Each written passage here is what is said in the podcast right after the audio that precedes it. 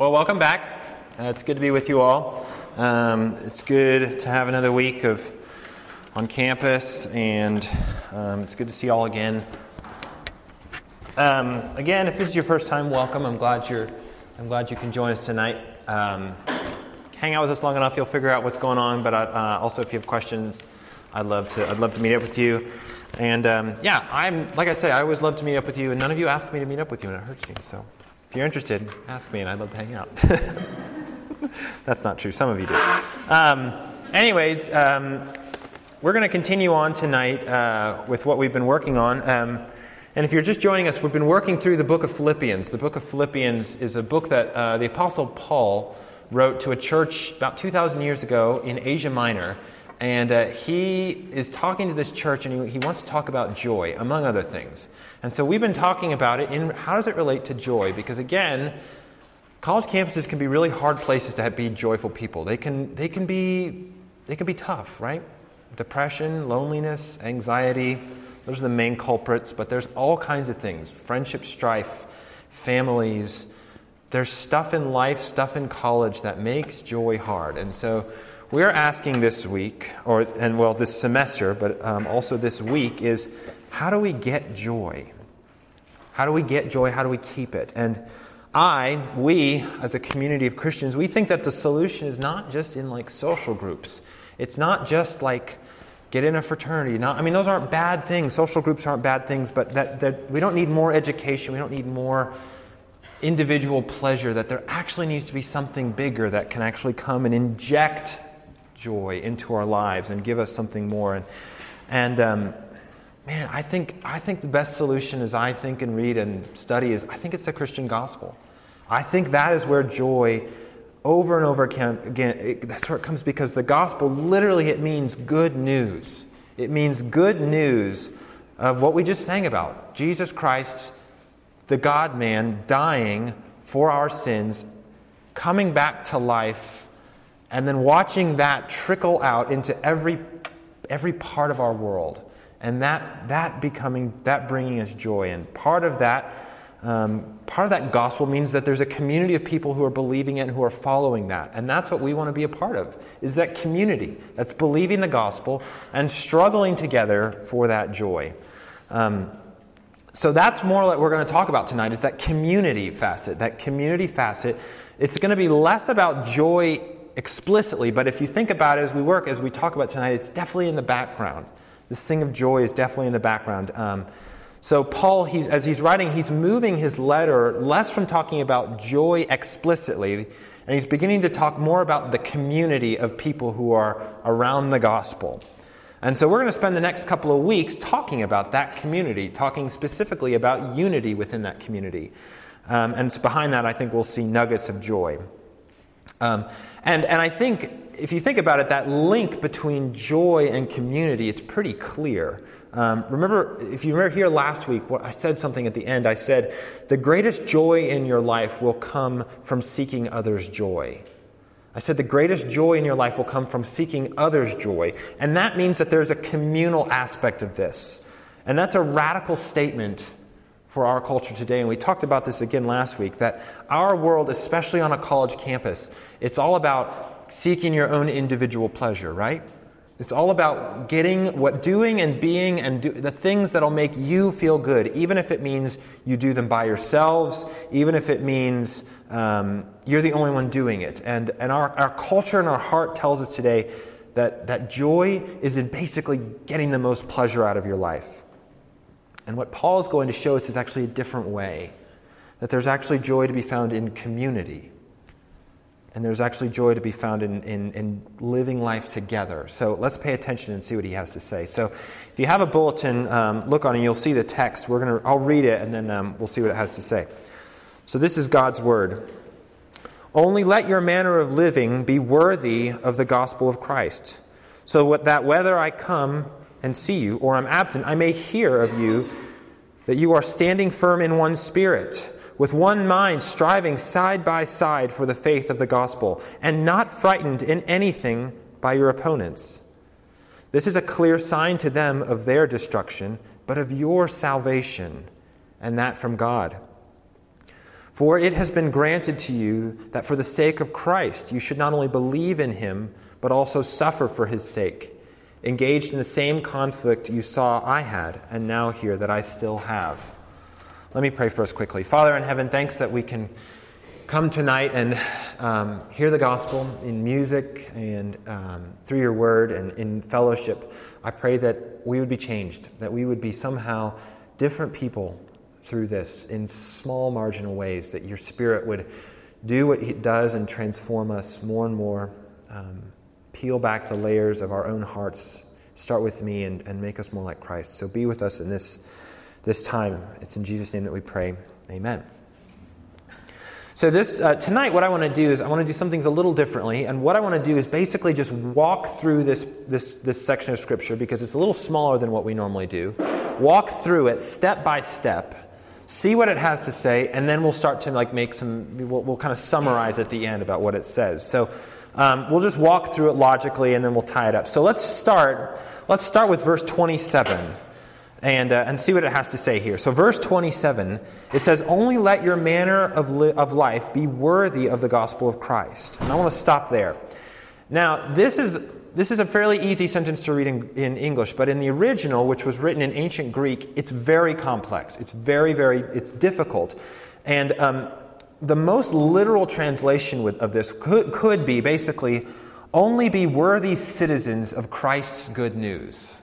So, that first part, only be worthy citizens of Christ's good news. And I included on there, if you look at the bottom on the other page, there's a footnote that says something to that effect, that, that talks about the Greek text, and it talks about citizenship. Now, where is citizenship in this? Why, where in the world does that come from?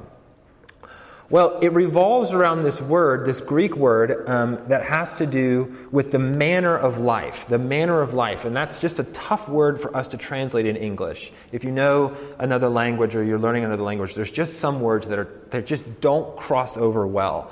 And this is one of those words. And, and literally, the word in Greek is politeuo. Politeuo. And uh, you, what do you hear in that? Politics, right? You hear the word politic or something like that. And, and you should hear that word because literally it's a political word. It's a word about political citizenship.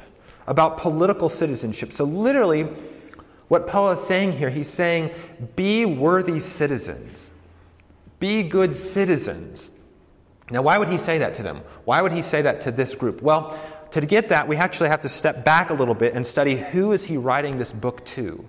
Now, he's writing this book to a church in Philippi. And Philippi was a city in Asia Minor, which is now modern Turkey, uh, right on the coast. And it was a very, it was a kind of like a, um, it was an up and coming city because it had recently, in the last, you know, 200 years, so it's relatively new, been granted a Roman seat in the Roman Empire right? And so this city is really excited because now they're a part, like they're an official part of the Roman Empire. And now they get to be Roman citizens, which was a huge deal back then. If you got Roman citizenship, man, you got like that opened doors. It's like a college degree now. Just you got places if you had your if you had Roman citizenship. So they were amped about being Roman citizenships. Um, they put a ton of stock into it. It was a very patriotic community. So it was it was full of probably a lot of retired military people, and they were proud to be Roman. Put a lot of stock in being Roman you know? And uh, so I, I, grew up in Colorado Springs, Colorado, um, and there's, a, there's like five military bases in Colorado Springs and a ton of retired military people and uh, the Air Force Academy and all that kind of stuff. So it's, it's generally like military and conservative leaning folks. And so I got this. Like, you would see tons of people who were proud to be an American or proud of their country. That's sort of what's going on here. Philippi is like that. And so when they hear this, this command, be good citizens, their ears perk up and they're like, oh, yes, we get this. We know how to do this. But then look what he says here. He, he, he says, he says, be worthy citizens of what? The gospel of Christ. The gospel of Christ, of Christ's good news. Remember what the gospel means, of Christ's good news. Now, that's huge. That's huge not just for them, but that's actually that can be huge for us today. I think especially with what's happening right now in our country. And Paul tells us even more explicitly, if you, if you look in, if you have a Bible, you can um, look ahead to chapter 3, verse 20. He says, our citizenship is in heaven. Our citizenship is in heaven. And that's a really important point because he's saying two things. Paul is saying two things in that. First, he's saying that as Christians, as Christians, our, our, our allegiance to the gospel, our first allegiance, our first allegiance is to the gospel. Our first allegiance is to the Christian gospel, that we are part of a community, even, a, even in some sense a political group, not a governmental group, but a political group that is far bigger than any human government or political group or ethnic group. It's the, it's the group of Christians. And so that becomes the most important identity marker for who a Christian is, is that they're a member of the, they're a citizen of heaven before your national or your ethnic or your economic identity. And that, it's, it's weird that we talk about that, but that's really, that's a, that's a, that's a really important thing for us to hear right now. You know what that means? It means that if your, your, your American identity or your Mexican identity or your racial identity is not what defines you, but if you're a Christian, it means that first and foremost, your Christian identity is what defines you.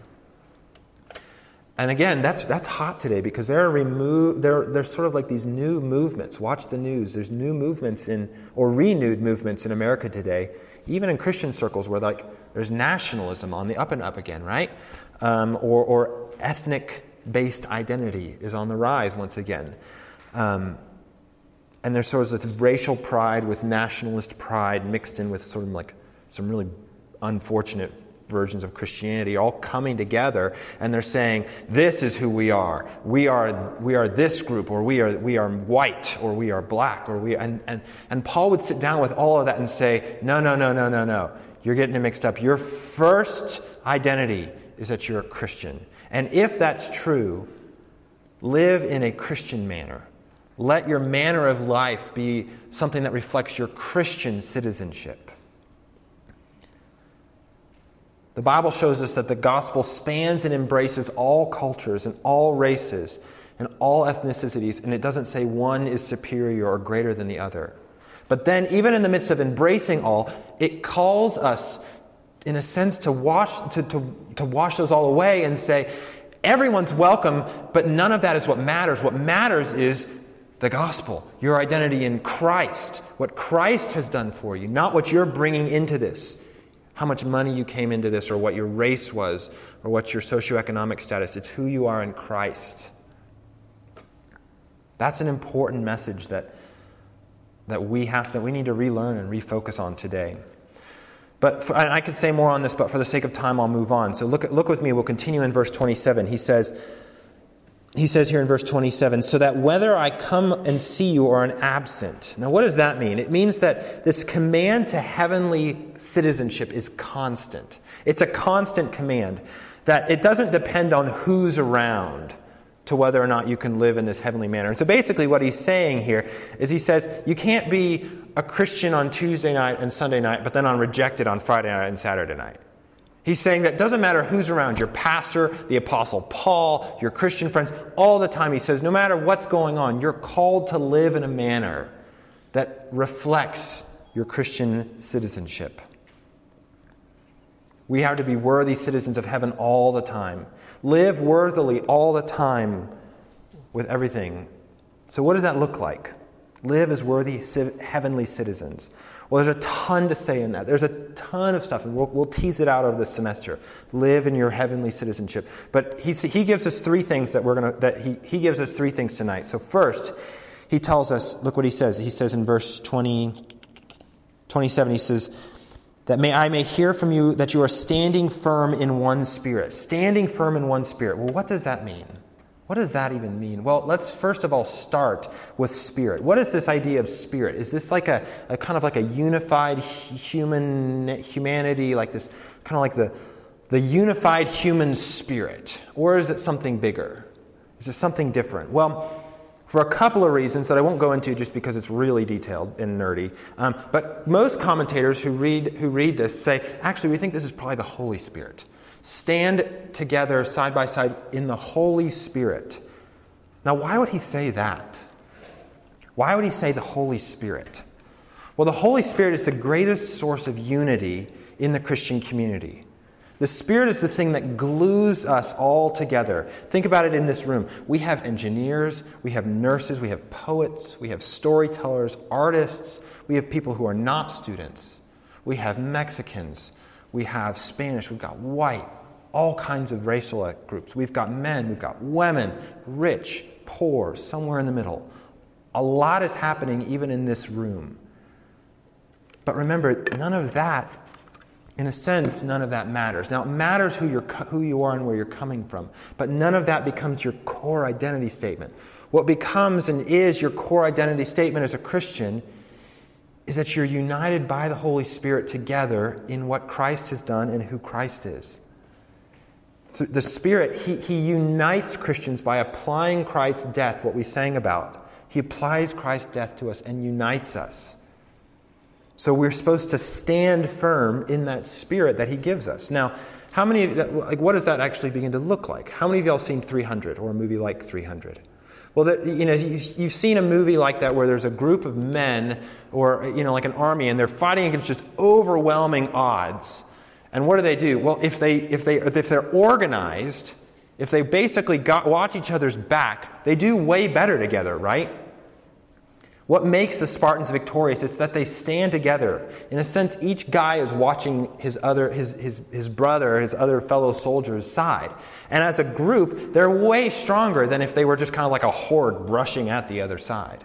That's what Paul's getting at here. He says, in a sense, watch each other's back in the Christian community. Watch each other's back, being united together by the Spirit for the gospel. And he goes, but he goes on, he gives it another metaphor. He says, with one mind, striving side by side for the gospel. Again, there he is, calling us to unity. Calling us to unity in the midst of all of the different things that bring us into this room, all the different stories. He says, we're to be united, united together. And again, that idea of striving side by side, that's a military word. That's a word in the Greek that just that means competitively striving side by side. Now, why does this matter? Why does this idea of standing firm and striving side by side, why does that matter? What is tomorrow morning? Why does that actually matter? Well, here's, what, here's how it matters. It means that if you claim to be a Christian, there's no such thing as a Lone Ranger Christian. There's no such thing as a Lone Ranger Christian. Lone Ranger Christians do not exist in the Bible. They do not exist. Too often, I think we as Christians, we tend to create, treat the Christian faith as sort of like me and Jesus. This horizontal, like, well, I'm good with God. And maybe we have like a quiet time in the morning, but that's about it. Maybe I go to RUF and I go to, and I go to church, but I'm not really involved with other Christians' lives because that's hard, it takes time, it's messy. I'm good. And let me tell you, that's a lie. That is a lie, and I'm telling you, your faith will die. Your faith will die. You cannot just have Jesus, you have to have Jesus' people with him. Yeah, Christians are a huge inconvenience. It takes time, it takes energy, it takes a lot of work.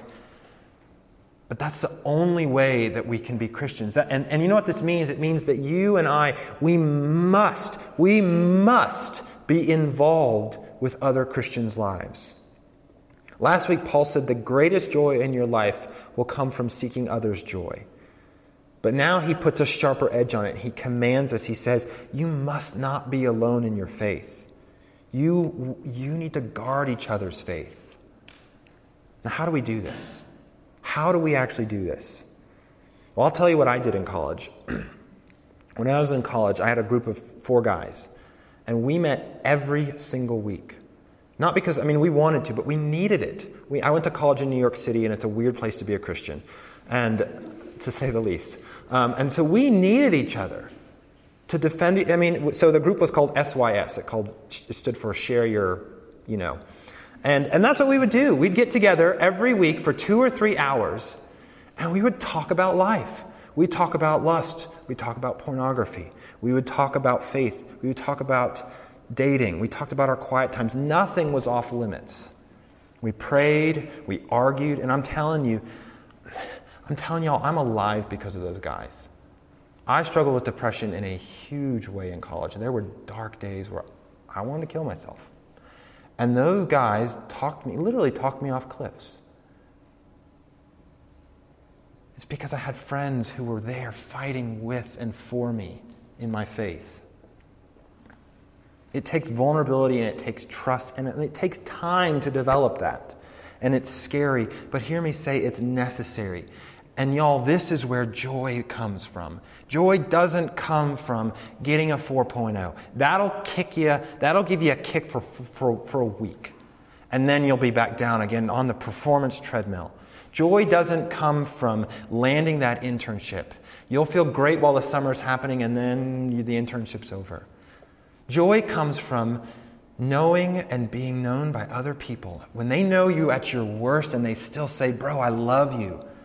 Girl, I'm for you. That's where joy starts to happen. And as an aside, I mean, those, those moments with my God, with those guys, they were some of the most joyful moments of my life. And I was, I was thinking about it today. I was tearing up because I loved it so much. It was a taste of heaven being with those guys. The most joy in you will find, the more, the, you will not find joy in your life by scrabbling together your own joy, but from seeking others' joy. So, what does this mean? It means that we have to be involved in each other's lives. And that's scary, it's time consuming, but it's good and it's joyful. Even if you look around this room and think, John, I've got nothing in common with these people in this room. And I would say, yeah, you do if you claim to be a Christian, you've got the uni- unity of the Holy Spirit who's uniting you to Christ and unites you to these other people. You have citizenship in heaven, which cuts through all the other things that superficially seem to divide us and feel make conversation awkward. Cuts through all of that stuff and says you have uni- union and community in that. And we have to work at it. But that's what unites us. The best antidote to depression and loneliness, to joylessness on this college campus, is not a better quiet time. It's not a spiritual high after a retreat. It's not even medication or counseling. Those are all good things. I've done all of them. I still do some of them. But the greatest source of joy in your life is going to be in Christian community with other people processing life. Now, that's not where Paul stops. He presses on. Look at verse 28. He says, Not at all frightened of your opponents. Now, we don't know exactly who these opponents are, and we don't know exactly what they stood for. But we do know from Acts 16, which is the narrative, this is a letter, but the narrative of Paul actually in Philippi, that uh, there, was a, there were groups in Philippi who hated Paul. They threw him in prison. They beat him to almost within an inch of his life. They hated him. So you can imagine they probably were not huge fans of the community that Paul created, the church. So there's definitely opponents in Philippi. And so, but, and so we don't know who they are, but the point is this the Christian community faced opposition 2,000 years ago, and it faces opposition today. And what is, what is, again, there's something here that that talks about joy again. What is a major robber of joy? Opposition and fear. What robs our joy often today? Being afraid. I do it all the time, especially of opponents. If somebody, uh, if there's somebody in, you know, an RUF or somebody who I know doesn't like what I'm doing, I'm scared to death of them. I'm terrified. Or on other things, don't even think about human opponents. Think about spiritual opponents. They're real. If, if, there, if there's something that's just hammering me and I'm afraid, man, that sucks my joy out of me. But look what Paul says here again. He says, I'll say once, uh, there's more to say, but he says, because of your unity together, you're not at all frightened of opponents. Because why? You've got each other's backs. You're praying for each other. You're loving each other. You're listening to each other. You're crying with each other. So that there's no opponent that can get in there and wreak havoc. And this brings us to the end of verse 28. The end of verse 28, which says, this is a clear sign to them of their destruction, but of your salvation, and that from God. And this feels like a weird statement. We read this and be like, whoa, where is this coming from, Paul? You've got this train of thought, and all of a sudden, totally going a different direction. What's going on here? And again, um, for the sake of time, I'll just say this that Christian unity is a proof of divine salvation, and it's a sign of the destruction of the opponents to the, of the to the Christian community. Christian unity, first, it's a sign of salvation. When we're united with, if we can actually get together with, in the midst of all the things that should tear us apart, and we can power through that and say, we're going to be united as a community around the gospel, man, that's a proof that something is bigger than us at work. Because in, by all, I mean, just by the way groups interact, we shouldn't be united. There's too much diversity here.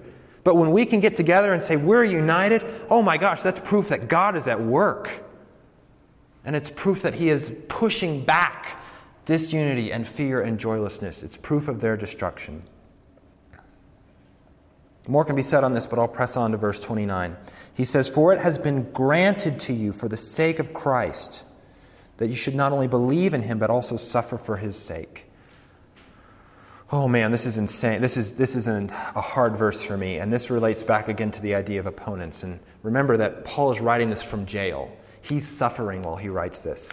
And he's, ta- and he's writing to a church which probably is also suffering because of the opponents. And um, remember, over and over, as we've been talking about joy, we've been talking about how do we deal with circumstances in our life, day in, day out, which rob us of joy. We've all got them. The thing, the things that are going to suck joy out of your life. Um, suffering, oppression, whatever you want to call it. And he tells us he tells us a little piece of it. Look what he says here. This is insane. For it has been granted to you that for the sake of Christ, that you should not only believe in him, but suffer for his sake. Now that verb granted, it's a tough, it's a, a better word for that would almost be graciously given. Graciously given. So God has graciously given not just for the sake of Christ that you should believe in him. Okay, I'm good with that. God graciously gives it that we can believe in him. But not just that, that we should suffer for his sake. Do you hear what that means? That means that God somehow mysteriously allows and even gives us suffering as a grace. He gives us circumstances which we think are going to rob us of joy, and He says, No, I'm giving this to you as something that's going to actually make you stronger, that's something that's going to actually produce joy in you. And, and, Paul tells us in Romans 5, he says, he says, suffering produces endurance, and endurance produces character, and character produces hope, and hope does not disappoint. What would happen if you had hope that was never, ever, ever disappointed in your life?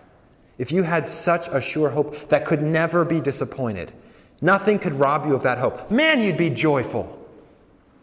You'd be like, nothing can touch me. Nothing can get in my way. I've got hope that does not disappoint. Well, he tells us suffering gives us that hope. It's a grace somehow. I don't understand how it works because evil's still evil. It's still bad, the things that happen to you. I talk to you all week, and I know stuff is going on in your life that sucks. And somehow God is working in and through that to make you, to give you a hope that cannot be disappointed. God gives us suffering so that facing suffering we would, we would have joy and hope. God gives us suffering so that facing it together we have joy and hope. All right, so we've seen a lot in this text. This text is full of stuff. And, and so if we, um, if we could summarize, what would be a summary? Um, I think a summary would be this that Christians are commanded to be heavenly citizens. And that means that we struggle together through opposition and suffering, knowing that joy is on the other side. Let me read that again. Christians are commanded to be heavenly citizens, and that means struggling together through opposition and suffering, knowing that joy is on the other side. This passage is about tenacious community. Tenacious community. This passage, this passage is about unity in the face of opposition, unity in the face of things that would rob our joy. It's a passage about even joy in suffering. It's not it's not clear necessarily, it's not on the ex, it's not explicit, but it's there that together Paul says a community can come together that can be bulletproof. That can be bulletproof. So, if this is true, how do you and I live differently?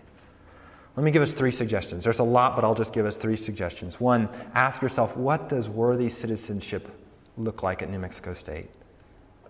What does it look like for my Christian identity to be the first thing in who I am at New Mexico State. Second thing, be in community with one another. Being, it doesn't, I don't know what that looks like. It's going to look different for each of you.